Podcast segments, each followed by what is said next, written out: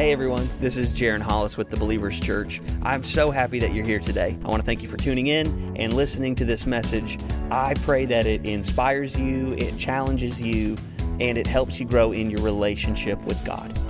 Enjoy. For each and every one of you guys. I really am. This is a great church to be in. It's a great church to be a part of.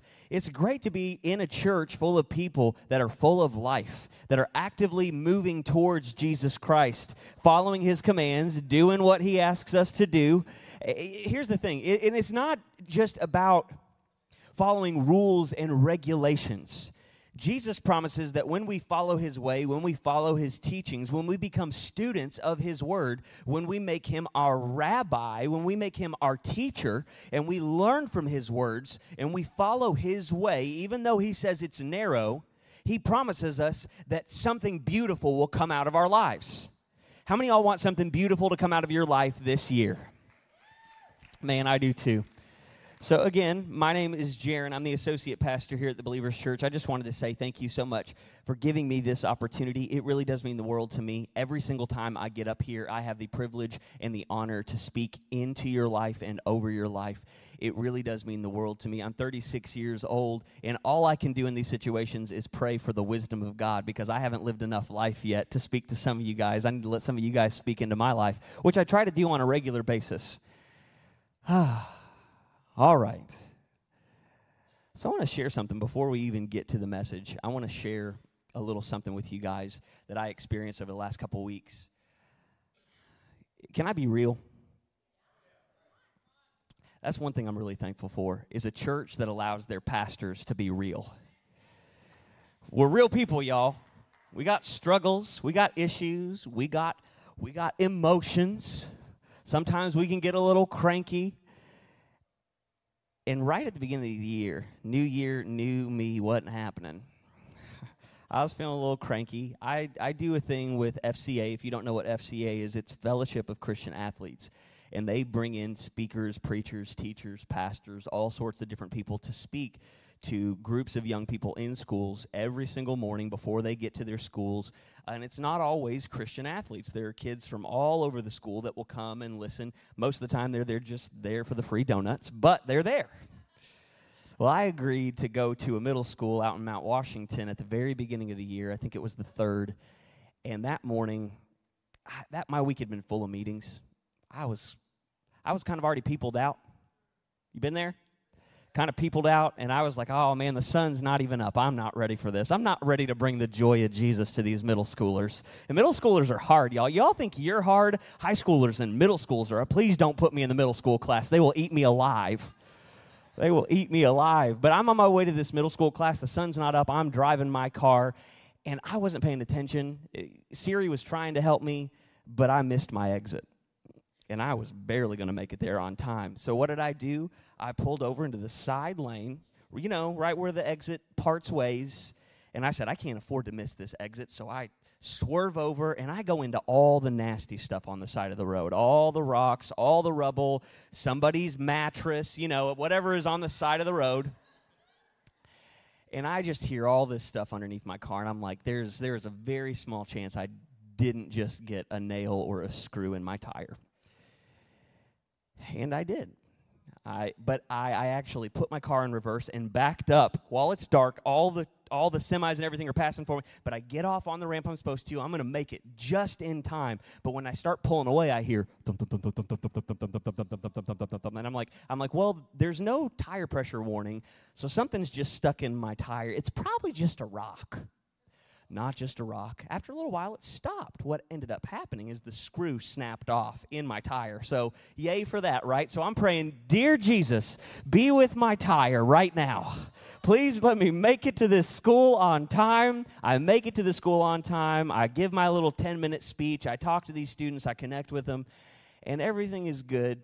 And then I come back to church and I have meetings. And I've had meetings all week long. I've been dealing with this and that and drama and crisis after crisis. And then, you know, people, our church is growing, which is great, right? Now, some of our meetings are how are we going to fit so many people when we start growing? Easter's coming, it's going to be a problem. And about two o'clock, I get tapped out. I'm like, I'm, I'm peopled out. I need to go and I need to get away. So I go and I get in my car and I'll go to, I want to go to the place that's like the place. I like to go to Barnes and Noble booksellers. I like to open up a book, smell it. It's a weird thing. I'm sorry. I just like being in there. And I'm like, I like being alone, just kind of feeling like a normal person. That's where I want to go. So I hop in the car and I'm on my way, and all of a sudden, low pressure warning. So I'm halfway to Barnes and Noble when that thing comes on. So I just whip my car around, not with the best attitude. And I'm like, I know there's a place close to home, Perez Auto. They do tires. They can probably figure it out, figure out what's going wrong. So I pull into this tire place. I get out. I slam the door. And they're like, well, pull your car around here. It's run by a bunch of Hispanic guys, and they own and operate the place. And they just say, come around here. And they spray this magic stuff on the side of the tire. And it goes down and it kind of shows where air bubbles are coming out. And I'm like, ah! I'm like, all right. And the guy's like, eh, this won't be too bad. It won't be too hard to fix. And I'm like, okay. And he goes, How have you been today, Pastor Jaron?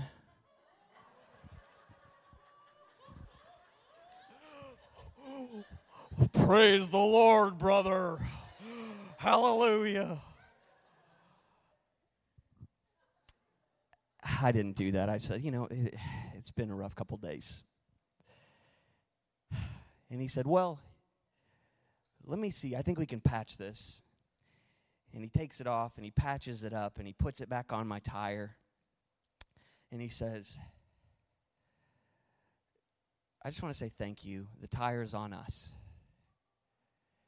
He said, I don't speak English too well. He said, but your translators at your church do a really good job.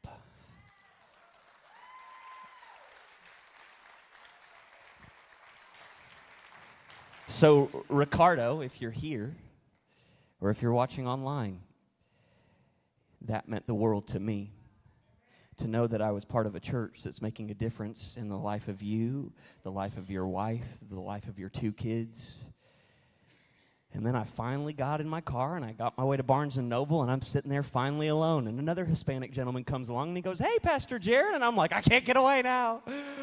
Always got to be on. No, it's good to be in a house, in a place that is making a difference in the lives of our community. Is that right?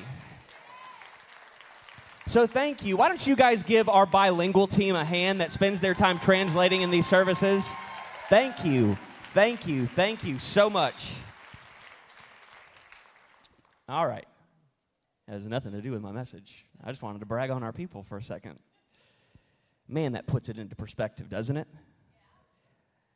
Your problems don't seem so big when God reminds you, you know, even on your bad days, I'm still making a difference through what you're doing. Even if you're not feeling it, even if you're not seeing it, I'm still with you. I can still move through you and the people that you call your church family. Thank you, God. Thank you, God. So, I'm going to ask you a quick question.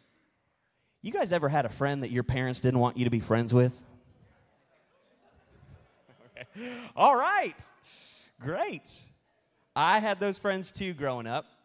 So we kind of talked about this the last time I preached about what we let influence us determines what comes out of us. Anybody remember that? What you allow to flow into you will determine what flows out of you all. How many of you all want something beautiful to flow out of your life in 2024? You want God to do something great. Come on, make some noise. How many of y'all actually want God to do something great through your life this year? I'm not talking positive affirmations and speaking it will come into existence. I'm not talking about any of that.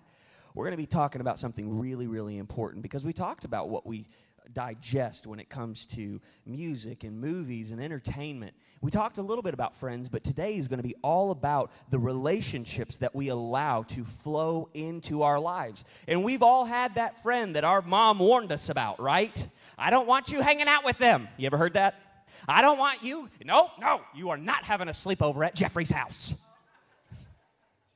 You are not gonna, if you're gonna hang out with them, you better be hanging out with everyone else, right? I had those friends. We've all had those friends. One time, oh Lord help me, I was hanging out with some of those people, right? I was only about 12 or 13 years old. We had a kid that went to this church way back in the day. His name was Ben. We called him Benjamin. Uh, and at that time, kids are mean, right? They can say some pretty terrible things. They can do some terrible things.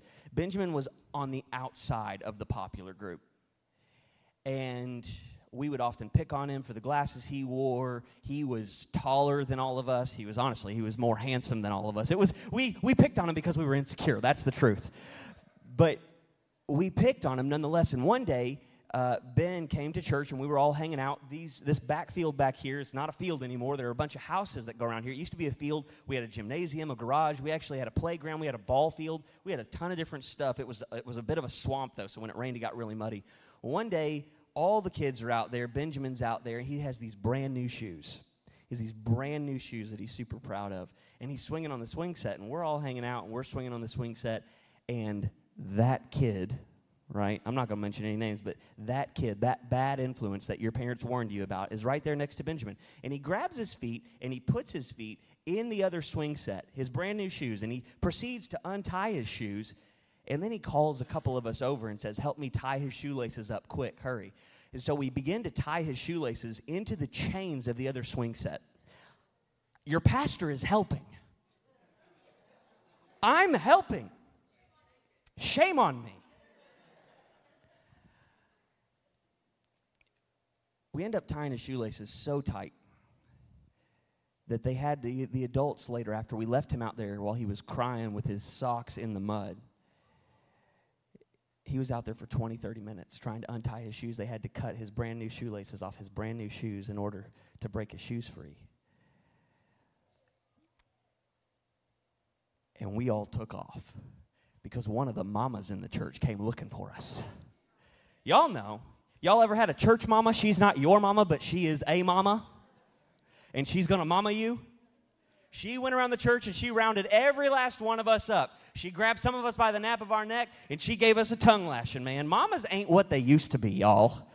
Mamas back in the day, they would go out, they would grab, they would grab what you would call a switch. It's a branch off of a tree, but they would make sure that it wasn't crusty and dying. They'd make sure that it was fresh so that it could wrap around your legs a couple times if they went to get after you. Right? One of those mamas, her name is Audrey. She's still one of my mamas. She came for us, she gave us a tongue lashing, and we all started walking away, and I was like, whew, that was it. And she goes, Jaron, Hollis. And I, yes, ma'am. Come here. You ever had that? Come here. She goes, I love you, boy. But you better be careful the friends you choose because it won't be too long until you're acting just like them. You know better. Whew. Truth is, I did know better. I miss mamas like that, y'all. Have y'all ever met my mom, Sister Renee Hollis? You ever met my mom? She's one of the kindest, sweetest people, but she got a little mama in her. she does. One time, my brother and I, we were getting real prickly, man. You know, when kids get rough and dad's not around, and if mama's a sweetheart, we're like, we can push her we could push her. Well, this day we pushed Renee too far. Bo and I, my brother, we pushed Mama a little too far, and Mama went and grabbed a ping pong paddle. I was like, I'm not condoning child abuse, okay? I just want you to know. She comes after us, y'all. And Bo was first, and I was like, thank you, God. Maybe she will wear herself out on Bo so she doesn't wear herself out on me and she reared back with that ping pong paddle and she took it across his bare bottom cheeks and she snapped she snapped that ping paddle in ping pong paddle in half y'all and then we started laughing even harder man but my parents they taught us right they taught us how to judge character they taught us how to choose our friends wisely how many of y'all want something beautiful to come out of your life this year? This is the title of the message. It's probably not proper English. I'm going to give you some advice. You ready? Get godly friends. Get godly friends. What do you mean by that? Get good, godly, spirit filled, fruit producing, love, joy, peace, kindness, gentleness. We're going to get to it. This all right? You guys, if you really want what flows out of you this year to be beautiful, you got to let the relationships that you surround yourself with, right? It's real simple. It's real simple.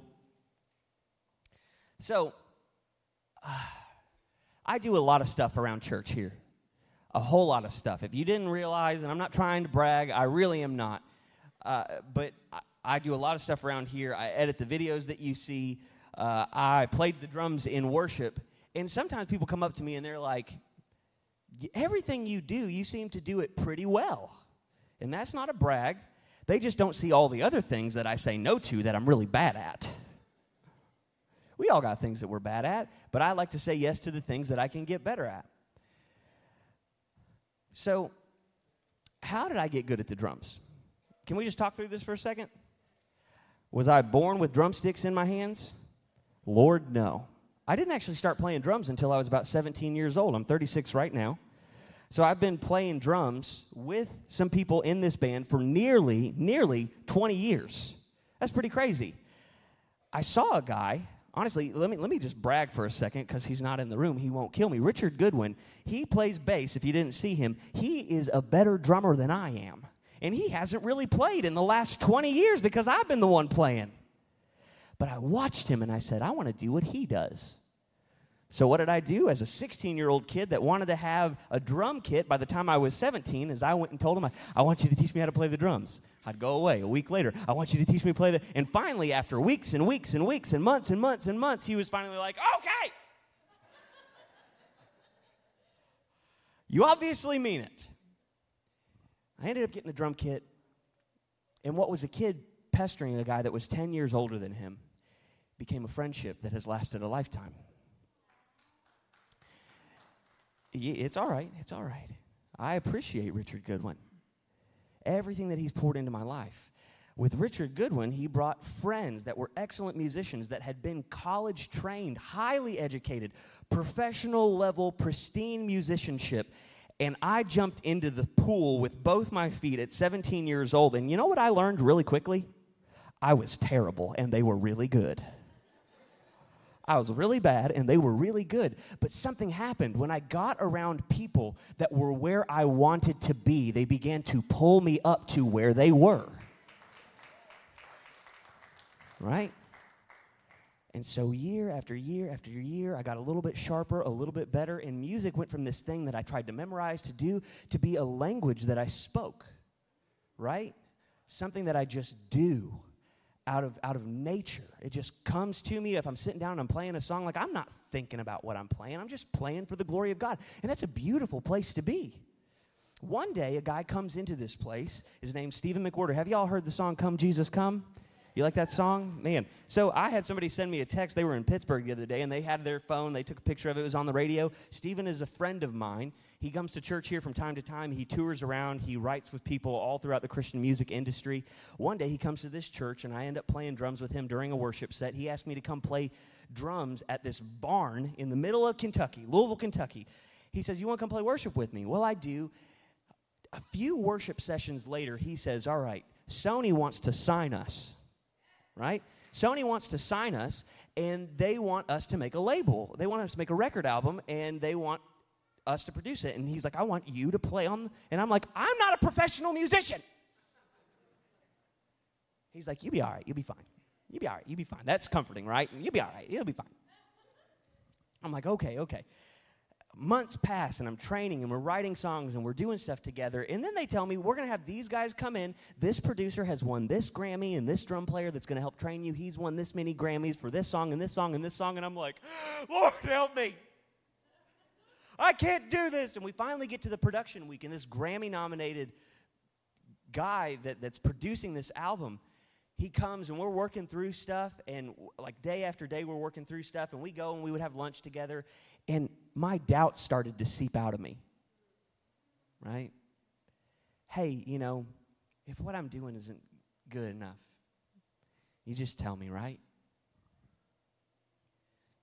If you don't uh, we can we can let somebody else play the drums. And in the kindest way possible with all gentleness he turned to me and he said jaron you realize nobody else here is trying to disqualify you like you're trying to disqualify yourself.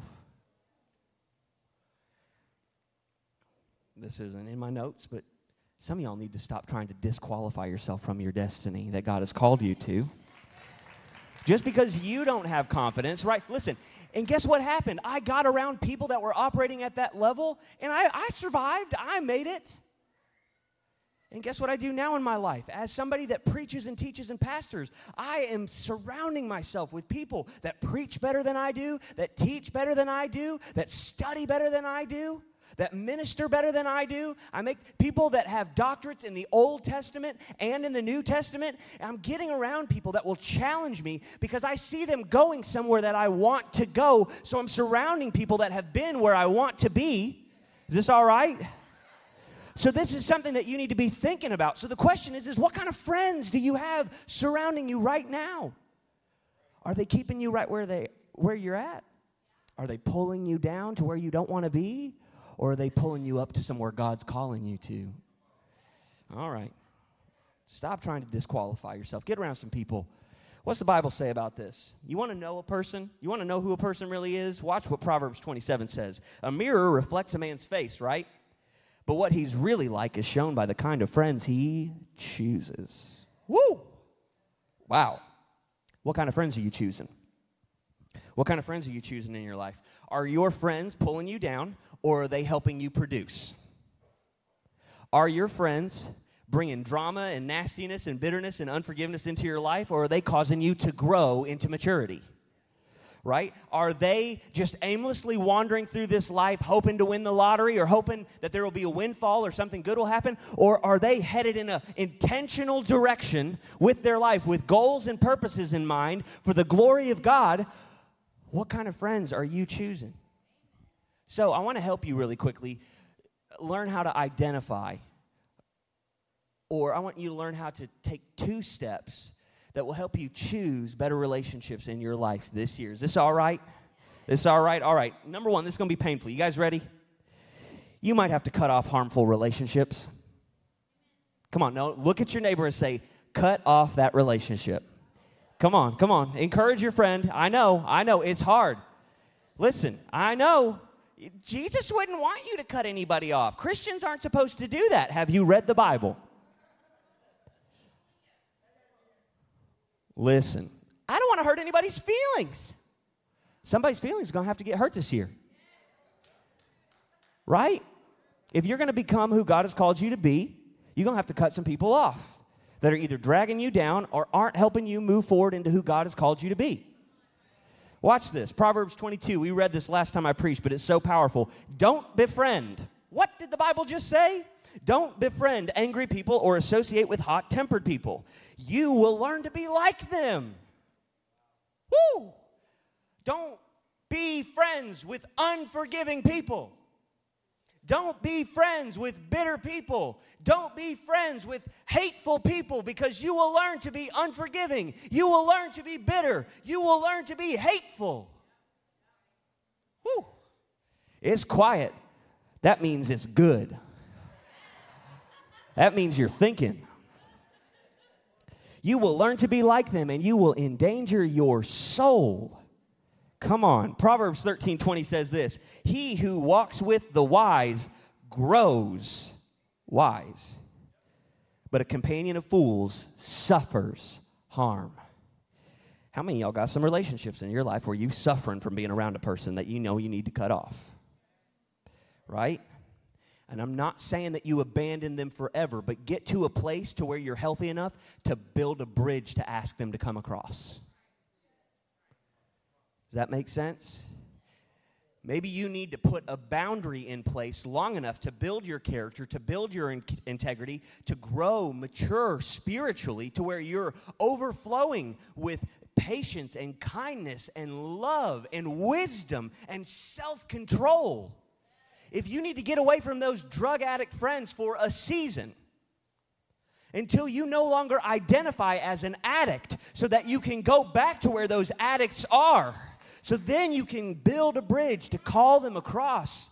Maybe you got to cut them off for a little while until you mature Maybe you need to get around some people that are wise that will cause you to grow. Maybe you need to get around some people that are loving that will cause you to grow in love. Maybe you need to get around some people that are overflowing with kindness that will teach you how to walk in kindness. Maybe you need to get around some people that have some forbearance, right? An ability to deal with difficult booty head people. Right? So you will grow. Because Lord knows all you got to do is get on Instagram or Facebook to be upset with people. You got to learn how to delete that comment before you post it on, the, on there for the world to see. Before you attack a person that you don't even know. Just because you see those friends doing it doesn't mean that you need to do it. Mature, get healthy, get to a place to where you can build a bridge, right? All right. Get away from those people that are bringing harm into your life, that are causing you to suffer, that aren't calling you up.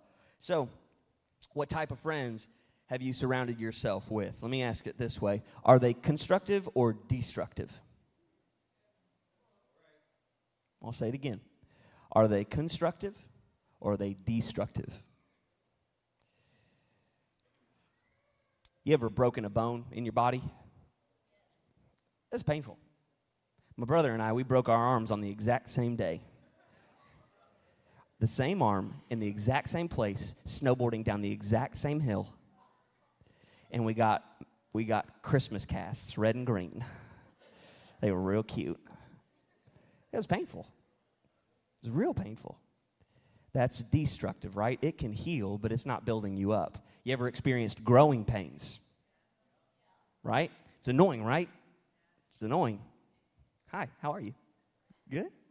Yeah, growing pains in your legs, right? You ever walked around, it's like that hollow ache. You're like, oh, ow.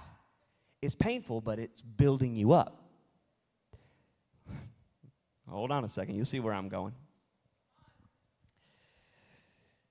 Who are the people you're allowing in your life? Are they building you up or are they tearing you down?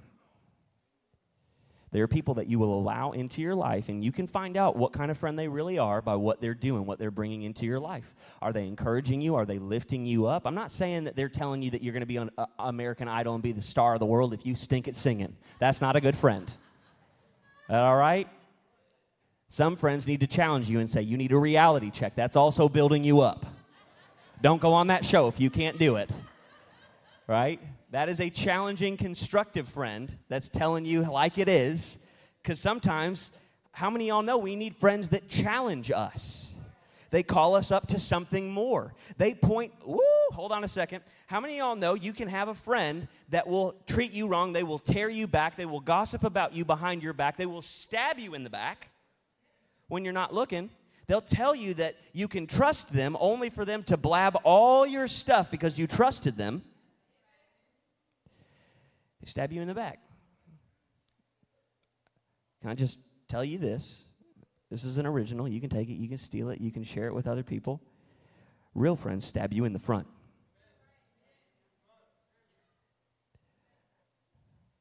One of them's called murder, the other one's called surgery. Right? A friend comes to you when no one else is around and they say, Hey, I bet if you did this differently, you'd hit that goal that you really wanted to. I know it's going to be challenging, but I'll walk with you. I'll hold you accountable.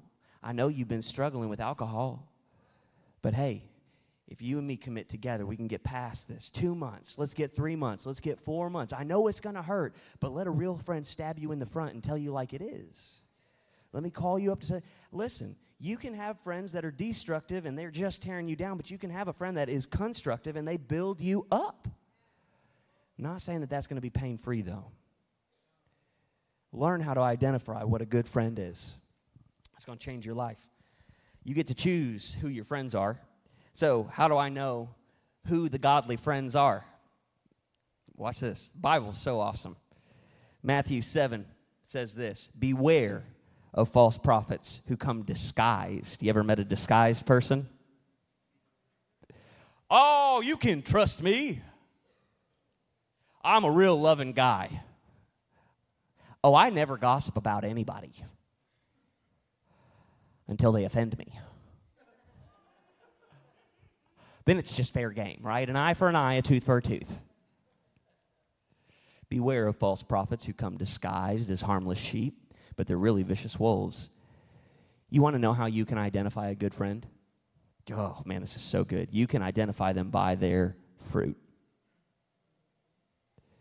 That is by the way they act. Can you pick grapes from thorn bushes or figs from thistles? What does this mean? You can identify them by their fruit. The Bible talks about the fruit of the Spirit, does it not? It says that anybody that's following after Jesus Christ should be bearing this fruit love, joy, peace, gentleness, forbearance, kindness. You should have patience. You should have self control. The list goes on. You should have all these things if you're a follower of Jesus Christ, which means you need to be connected to Jesus Christ, right? You can't just come to church and say yes. You have to have a committed, connected life where you're following Him actively and being discipled. But you can identify what type of a person somebody is by what they're producing. What's the fruit of somebody's life? Are they producing fruit? Hold on one second. Just, I'm going to say something about fruit. You can't pick and choose the fruit. Is this okay? You can't pick and choose the fruit. A lot of people in church walk around going, Oh man, I want to develop the fruits of the Spirit. You hear that? The fruits. It's the fruit of the Spirit. Think of it kind of like an orange. It comes in one big thing. You get love, you get joy, you get peace, you get all these things together, but you don't just get to say, I want to be a loving person, but I also want to be unforgiving. You don't get to say that I want to be kind to the people that I want to be kind to, but I want to hate those people over there that are part of a certain political persuasion. You don't get to pick pieces of the fruit of the Spirit. You have to take the whole fruit. Right? So, what are the people around you producing in their life? Because some people came into your life selling grapes, but it didn't take long to show you that it was nothing but thorns and thistles. Right? How do I say this?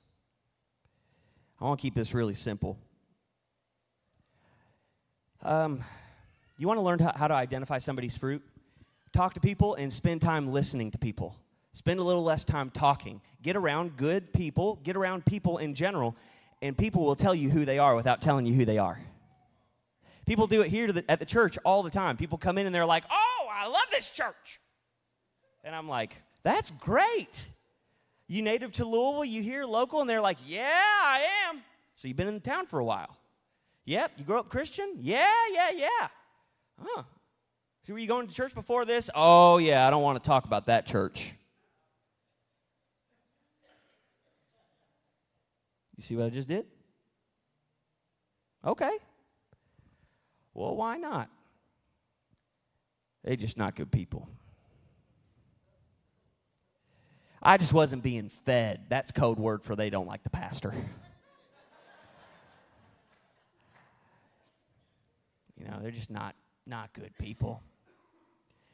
You know, they hurt me. Well, did you talk to the pastor? Did you talk to the people at that church? Did you did you work through forgiveness before you left? I can't forgive them.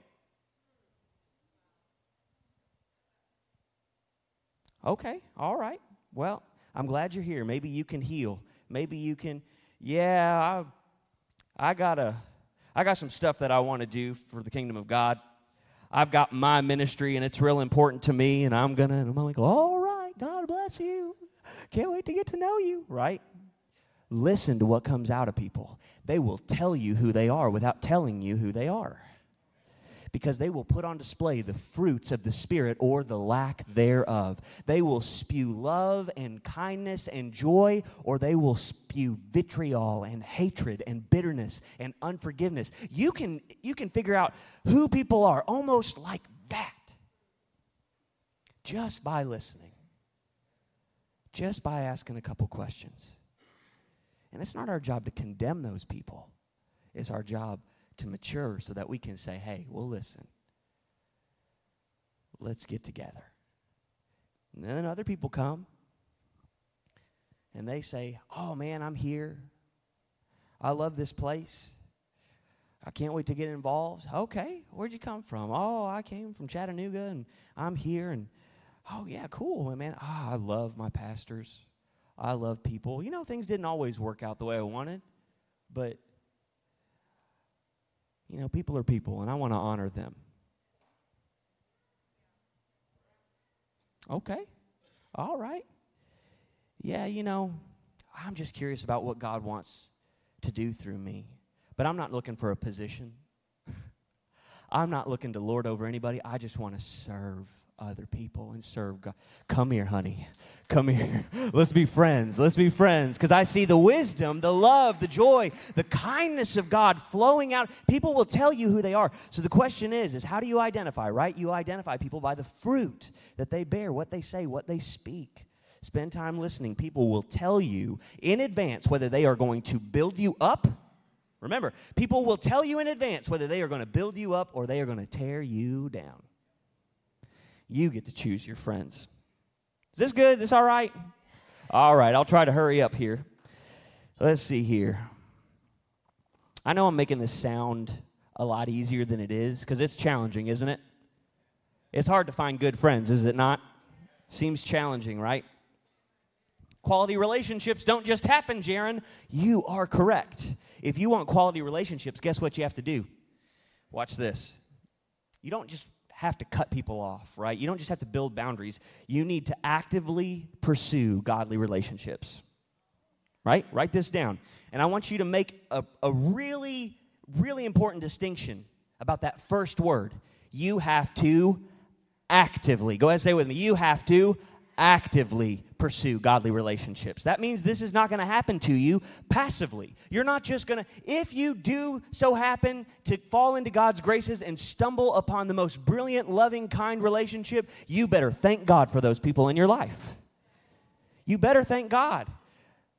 But for the rest of us, guess what we have to do? We have to actively pursue godly relationships. They don't happen passively. Watch what Hebrews 10:25 says because a lot of us are in the business of skipping out on relationships and just coming and consuming at church, right? We skip out on relationships. We, we skip on skip out on meeting people where they are and getting to know people because we're so busy, right? Watch what the Bible says. Hebrews 10 says this, "Let us not give up meeting together." Let us not meet let us not give up meeting together as some are in the habit of doing, or all of America is in the habit of doing. But let us encourage one another. I want you to pay attention to that. But let us encourage, let us love, let us lift up, let us support, let us carry one another's burdens. Those words, one another. You hear that a lot in the New Testament, don't you? One another, one another, one another. You have to pursue something that you don't have. If you don't have that relationship, I'm going to step away for a second. There are about half of us that are real bad at this relationship thing. Men. The women are laughing because they get it and you don't. There are half of us that are not so great at developing or pursuing relationships. Men, I don't need relationships. I watched a lot of John Wayne growing up. I don't need any other men. I'm the Lone Ranger. Lone Ranger had Tonto. Oh, then I'm a lone wolf. Wolves travel in packs. I am an alpha male. There was only one alpha and omega. I'm about to do the Anthony Spencer shuffle. Right? You ever see Anthony up here? He gets excited. He does what I like to call the choo choo train. Well, he gets going. Right? Listen, you got to develop relationships. You have to actively pursue, try to bond with people. And we have a way to do that. Going to get to it.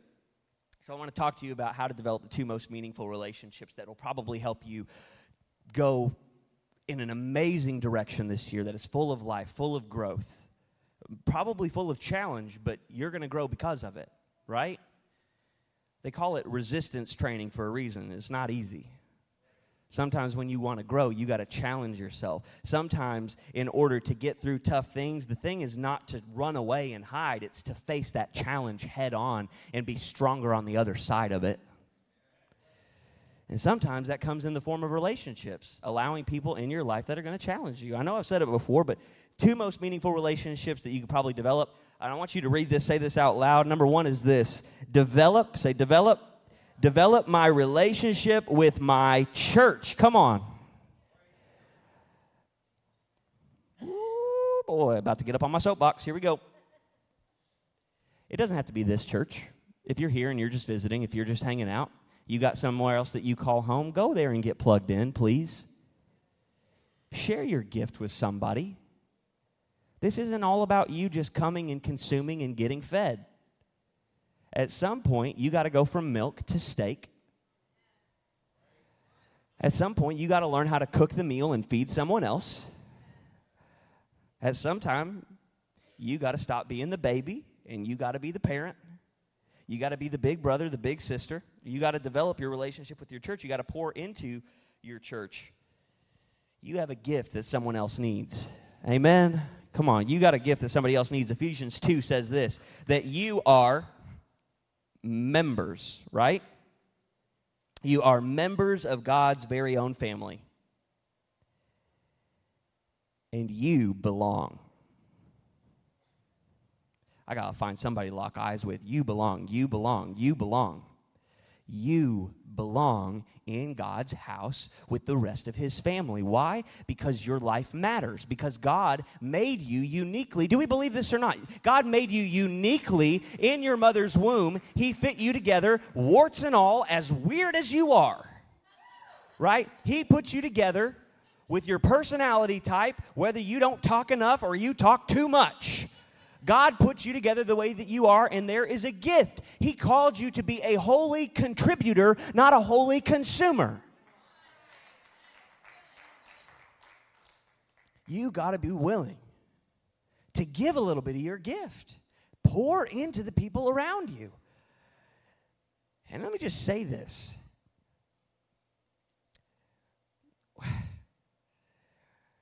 We've got a lot of permanent visitors in our church not members. We got a lot of permanent visitors. They come in, they hear the word, they get a meal, they put a little money in the bucket. I don't care, keep your money. We want your life. We need your gift. Because you're not some holy consumer. You are a part of the body of the living God. You, if you decide not to show up, if you decide not to connect, it's not going to work. You've got to connect.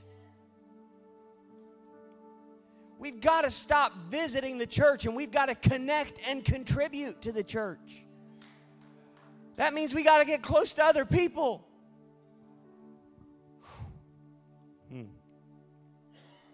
We've got to go from being consumer Christians, which aren't really Christians, to active members of the body of Christ. Something happens when you get close enough to other people to pour into them, and they get close enough to you to pour into you. It's really simple.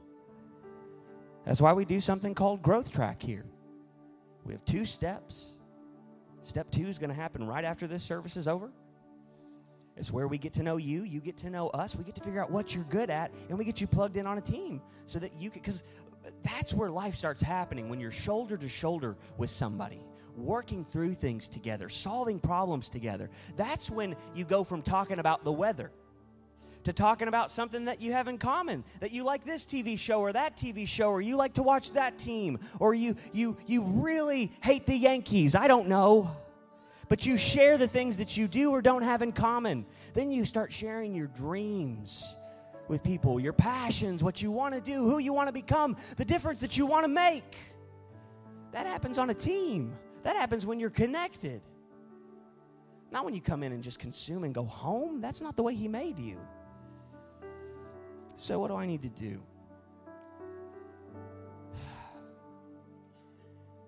Number two, this is something that we do.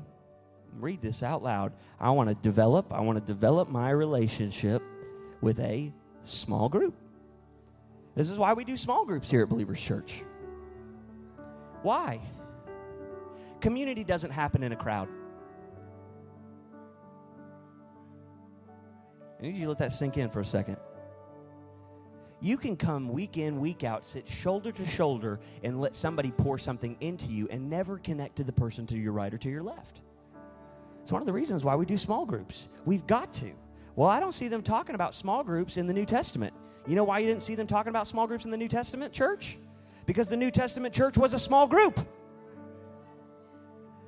You had people meeting in house to house daily in groups of 5, 10, 15, 20. But once you get in a room where there are more than 100 people, all the one another's stop happening. And you just turn into a consumer. Watch this really quickly. There are over 30 one another's in the New Testament. Let's look at a couple of them. To bear one another's burdens, right? To weep with one another to encourage one another, to serve one another, to speak truth to one another, to pray with one another, to share concerns with one another, to forgive one another. That doesn't happen in a crowd. To prefer one another, to build up one another. The second that you enter into consumer only mode, the things that Jesus Christ called you to do stop. That's why we do small groups.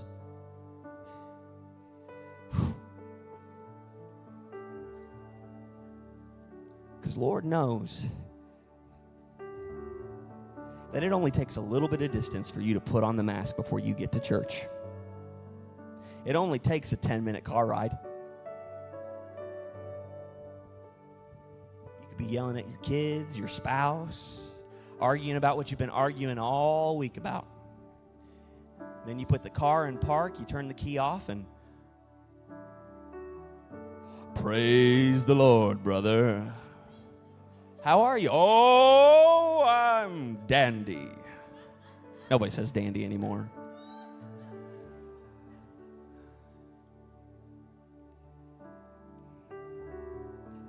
This is what modern day church is doing to people. It's not our fault.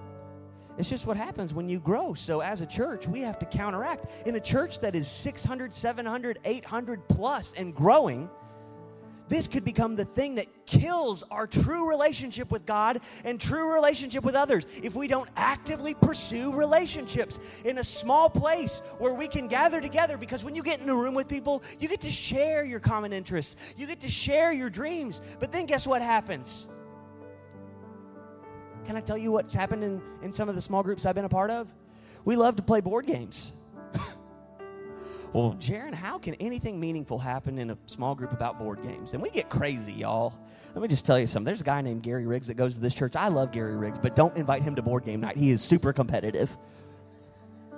He is great. He brings out the worst in me and the best. And I will win, Gary. I will win. Look at him. He is shaking his head no at me right now. Gary. He, he's probably right. He'll beat me. We're playing board games with people. New people come to church, and we're playing board games, having fun, laughing, talking about what TV shows we like, what we have in common.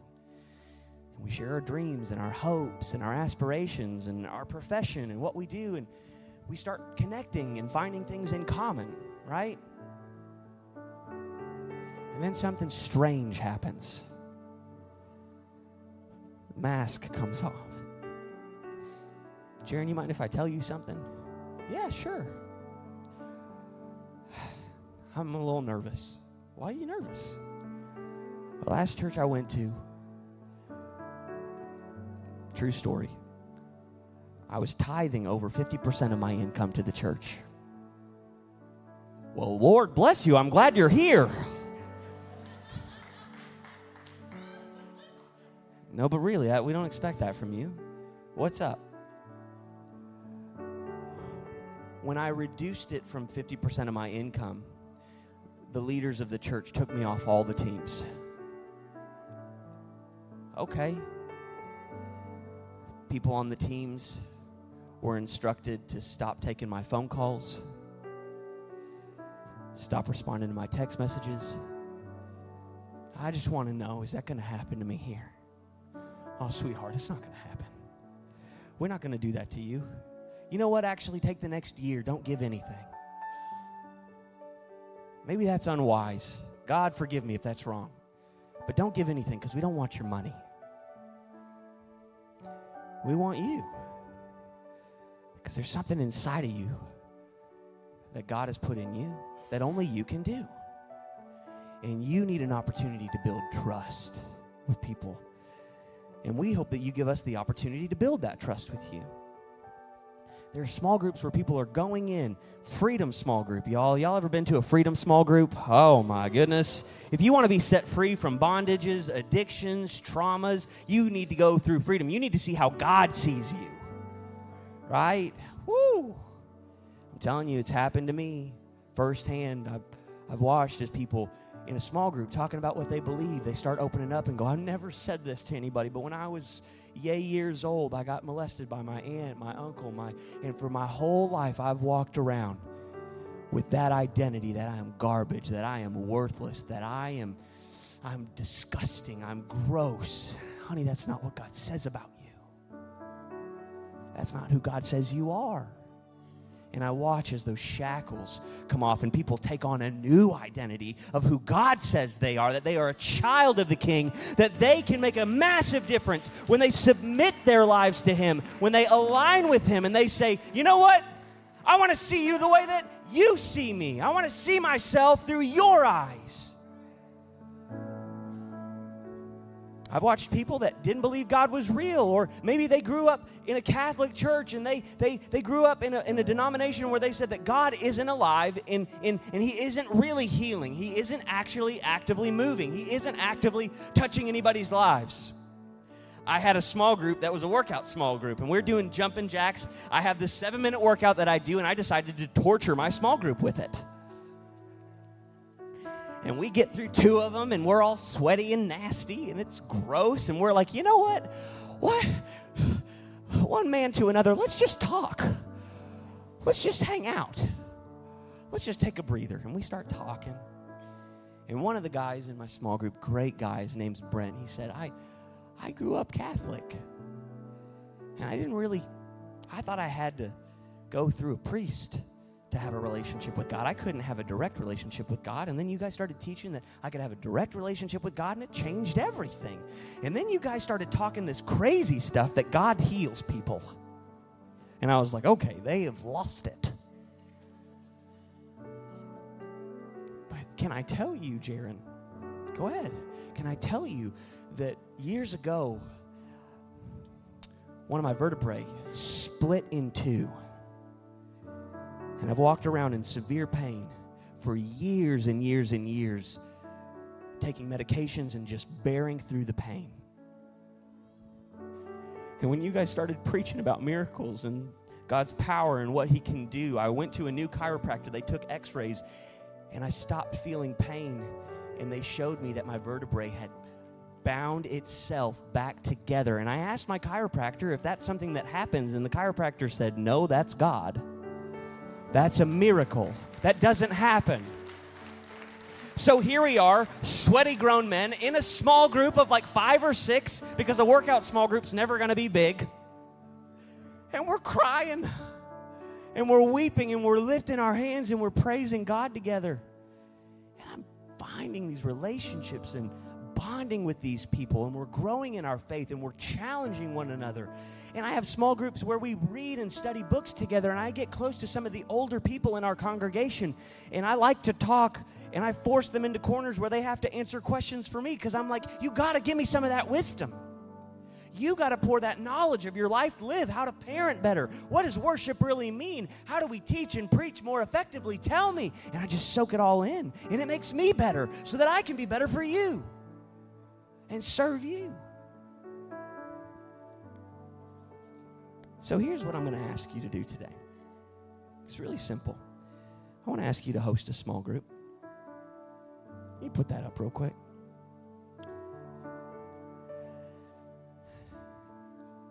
Again, stop trying to spend time disqualifying yourself. You get out your phone right now. You can go to blv.life. The semester is from February 4th to May 4th. We've got curriculum, every single person that signs up to lead or host a small group, we will train you. And you can, it's a free market thing that we do. So you can do anything that you're interested in. We want you to insert God and we want you to keep track of all the people that attend. And we have goals of making sure that everybody in those groups are taking next steps and being loved properly. But we want you to host a group. You can play board games, you could work out, you could go through the woods and run together. You could do a Bible study. You could do a women's group. You could do a men's group. You could crochet things together. You could do woodworking. There are all sorts of things. You can do a hardcore Bible study about the book of Revelation. Good luck. Right? That's a Christian joke. Christians get that one. That's a hard one. You can do anything you want within reason. And listen, we'll, we can give you curriculum, we can give you guidelines. Let me just say this. If you don't open it up and you don't let it go, if you don't let that cart get off the rails here and there, let me tell you something, you failed. If somebody says, "Hey, can I talk about hey, can I ask a question about this or that or hey, what do you guys believe about?" If you need to redirect the whole night and just spend time conversing with somebody, spending time encouraging somebody, studying, thinking, learning, challenging, growing, supporting. If somebody just lost a loved one, you need to take that whole night just loving on somebody. If you don't take that small group and go off the rails a little bit, you have failed. Why don't you stand? This is what I'm asking for. Why? Because if we don't actually get close to people, we can't take the mask off. We can't grow in relationship with people. We can't surround ourselves with people, right? Good, godly people. We, we won't give ourselves the opportunity to get close enough to somebody to identify their fruit and say, man, they've got some wisdom that I want. They've got some love that I want. They have some peace flowing out of them that I want. They've got direction. They've got purpose. Man, they're really good at planning out their calendar. And I want to learn how to plan out my calendar for the year. I want to get around that. You got to you got to get in a group. This is going to be opening up your group, your group. It's going to start February 4th. But you got to sign up to host one. What am I saying? Prepare a place for you but not just you. Prepare a place for you and someone else to find purpose, to find community, to find love, to find healing, to find growth, to find challenge, to find encouragement host something, prepare a place where you and people just like you, or maybe not like you at all, can grow together and love on one another. You get it? Here, you hear that word? It's coming back. One another. If we just come in and we consume, and we go home and say, Oh, that's good, Pastor. That's a good word. I feel good. I feel satisfied. I feel filled. You're not fulfilling the Great Commission you're not fulfilling what Jesus called you to do, how He called you to contribute, how He called you to be that shoulder that someone else needs to lean on, to cry on. Because guess what? There's going to be a day where you need somebody else to be that for you too. Why don't we pray? Lord Jesus, I ask that you inspire every single person in this room. I know this is practical, but to get out their phone to go to the website, to sign up, to say, you know what, I'm going to help prepare a place for someone else to find love, to find joy, to find purpose, to have meaningful discussions. God, I don't want any, if you don't want anything else, then for me to prepare a place where we can build meaningful friendships because somebody hasn't ever had friends. Not like you called us to be. God, I want to prepare a place where somebody can just find meaningful friendships. God, prepare us as we prepare places in our homes, in the local coffee shop, here in small rooms at church, creating places where people can grow closer to each other as they grow closer to you. In Jesus' name we pray. And the church said, Amen. God bless you guys. Thank you so much.